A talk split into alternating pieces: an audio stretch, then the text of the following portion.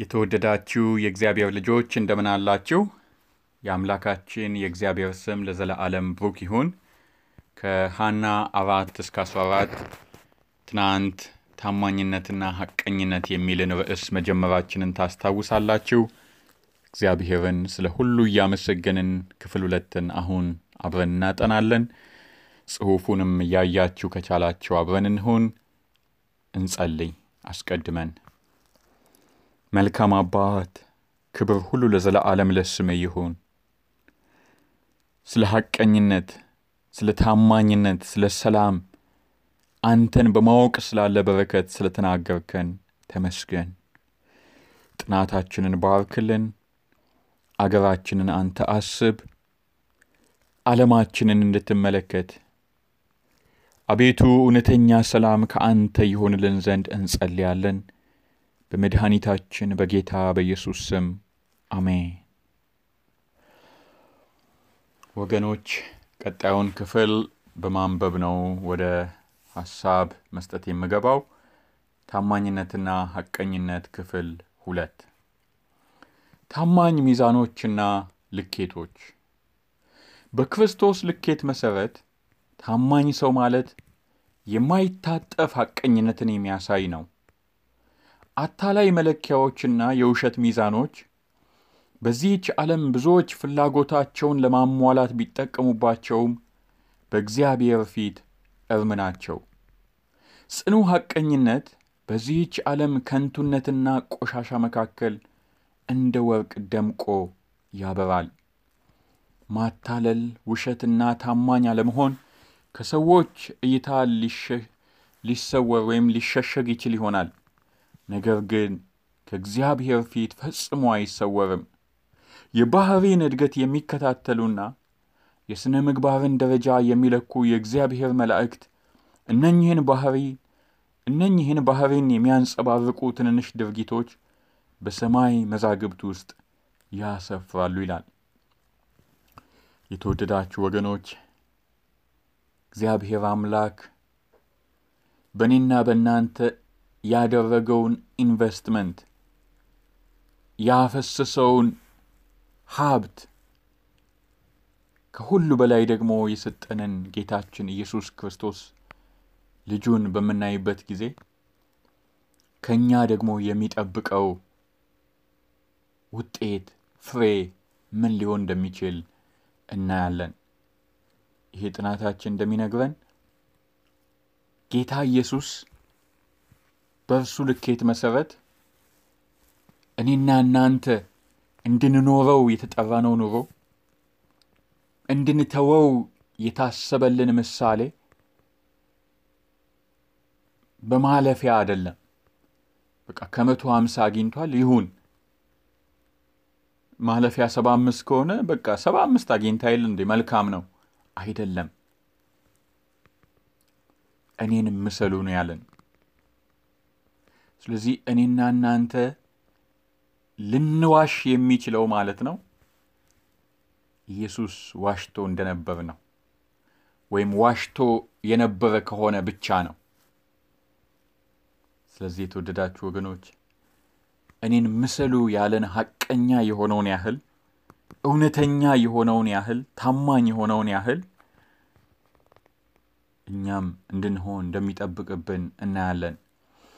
ምናልባት አንዳንድ ነገሮች በዚህ ምድር ትልቅ ቦታ ላይ ይሰጣቸው ይችል ይሆናል እንበልና በአንድ መስሪያ ቤት ውስጥ ስንሰራ የሆነ ነገር እናደርግ ይሆናል። ግን ያ ልክ ባይሆንም የመስሪያ ቤቱ ዋና ኃላፊ ወይም ፕሬዚዳንት ጋር የመድረስ እድሉ በጣም አነስተኛ ይሆን ይሆናል። ይሄን አሁን እንደው ምን ብሎ እሱ ያየዋል፣ ምን ብላ እሷ ፊት ይቀርባል የሚባል አይነት ትንሽ ነገር ሊሆን ይችል ይሆናል።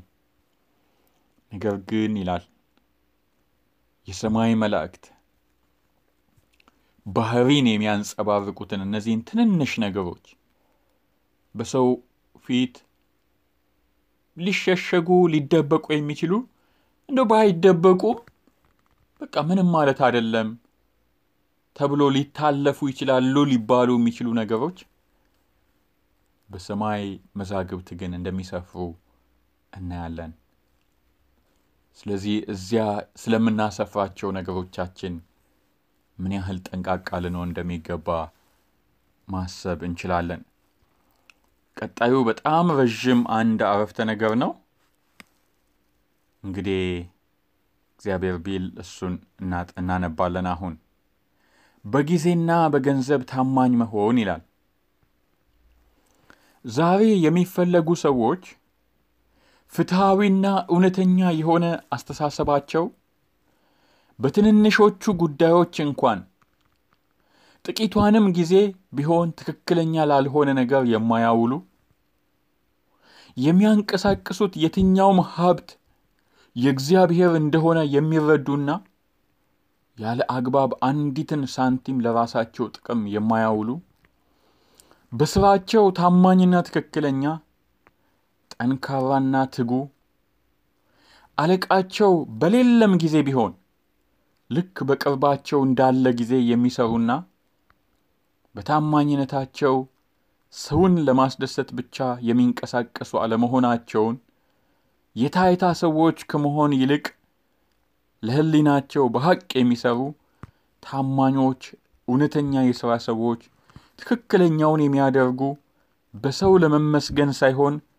ለእግዚአብሔር ከገቡት ግዴታ ወይም obligation በመነሳት በልዕቀት እሳቤ መልካምን ማድረግ የሚወዱ ሰዎች ናቸው ይላል። ተወደዳችሁ ወገኖች፣ ከእነዚህ ነገሮች እኔና እናንተ ጋር ስንቱ እንዳሉ በደንብ ልንፈትሽ ያስፈልጋል። እንችላለን። ጊዜን በተመለከተ በተለይም በአገራችን ያለው የጊዜ እሳቤ በጣም ሊስተካከል ሊቃኝ የሚገባው እንደሆነ እናያለን። ብዙ ጊዜ ሰዎች የአበሻ ቀጠሮ ይላሉ፣ ደግሞ ጊዜ ለእኛ ይላሉ። ልክ ጊዜ ማለት ምንም ማለት እንዳልሆነ ማለት ነው። ነገር ግን የእግዚአብሔር ቃል ለጊዜ እንኳን ታማኝ መጋቢዎች እንድንሆን ይመክረናል። አንድ ፕሮፌሰር ባዬ ይማም የሚባሉ በአዲስ አበባ ዩኒቨርሲቲ የአማርኛ ቋንቋ መምህር አሉና አንድ ጊዜ የጻፉትን ግጥም በሬዲዮ ሲናገሩ ሲያነቡት ሰምቻለሁ። በጣም ነው የገረመኝ። የጊዜ የእኛን ጉዳይ በደንብ ለማሳየት ይጠቅማል ብዬ አስባለሁ እና እንደዚህ ይላል ግጥሙ። ይምጣልኝ አበሻ ነው የሚለው። እንግዲህ ሙሉውን አልያዝኩትም። የመጀመሪያዎቹን ቃላት ልበለው። ይምጣልኝ አበሻ የኔ ውብ መለሎ ቆንጂትን የሚቀጥር ከጠዋት እስከ ማታ ልጠብቅሽ ብሎ። እንግዲህ ልብ በሉ ነገርየው ቀጠሮ ነው። ግን ቀጠሮ መቼ ስንት ሰዓት? ከጠዋት እስከ ማታ። ግጥሙ ይቀጥላል። ቆንጂትም አልመጣች፣ እሱንም አልከፋው ጊዜ ስለሞላው። እንግዲህ ልብ በሉ ከጠዋት እስከ ማታ ጠብቆም ባትመጣ ችግር የለውም ያው ሌላም ቀን ከጠዋት እስከ ማታ መጠበቅ ስለሚቻልና እሱ የተወሰኑ ሁኔታዎችን ሊያሳይ ቢችልም ሁላችንንም አይደለም። ግን በአገራችን ይሄ የሚወክላቸው ሰዎች ዛሬም ድረስ ሊኖሩ ቢችሉም የእግዚአብሔር ቃል ግን ከምንም ጊዜ በላይ ወይም ከማንኛውም አስተሳሰብ፣ ተቋም ግለሰብ በላይ ለጊዜ ትልቅ ቦታ እንደሚሰጥ እናያለን። ስለዚህ የተወደዳችሁ ወገኖች በጊዜያችን ታማኝ መጋቢዎች ለመሆን ልንተጋ ያስፈልጋል። በመቀጠል ደግሞ እዚህ ላይ የተነሳው ስራ ስንሰራ ለማን ነው ምንሰራው? ለምንድን ነው ምንሰራው? እኔ ተማሪ ነኝ። ስማር መምህሬ ወይም ፕሮፌሰሬ ጎሽ እንዲለኝ ጎበዝ ተማሪ እንዲለኝ ነው ወይም ደግሞ አንድ ሰው በአንድ ተቋም እኔም መስሪያ ቤት ሰራተኛ ነበርኩ የምንሰራው አለቃችን ስላለች ወይም እሱ ስለሚያይ አይነት ነገር ነው። እንደዛ አይደለም። እኔና እናንተ ትልቅ አለቃ አለን። የሰማይ አምላክ ሁሌ በእሱ ፊት ነው ያለ ነው። ስለዚህ ሰው አለ የለም፣ ኃላፊ ገባ ወጣች እያልን የምንንቀሳቀስ ሰዎች ልንሆን አያስፈልግም። ትልቁ ሪዋርድ ትልቁ ክፍያችን ውጤታማ ስራ ሰርተን ለእኛ በረከት ሆኖልን ለሌሎች በረከት ሆነን በእኛ ትጋትና ታታሪነት ምክንያት አምላካችንን ማስከበር ከፍ ማስደረግ ሊሆን ይገባል ማለት ነው። ስለዚህ ታማኝነት፣ ሐቀኝነት በሚባልበት ጊዜ የሆነ የሰው ገንዘብ ከመውሰድ አለመውሰድ ጋር ብቻ እያይዘን ልንተወው አያስፈልግም። ከኛ የሚጠበቅንም ገንዘብ መክፈል፣ መስጠት፣ እንደዚሁም ደግሞ በምንሰራው ነገር ትጉና ታታሪ መሆን ያስፈልጋል።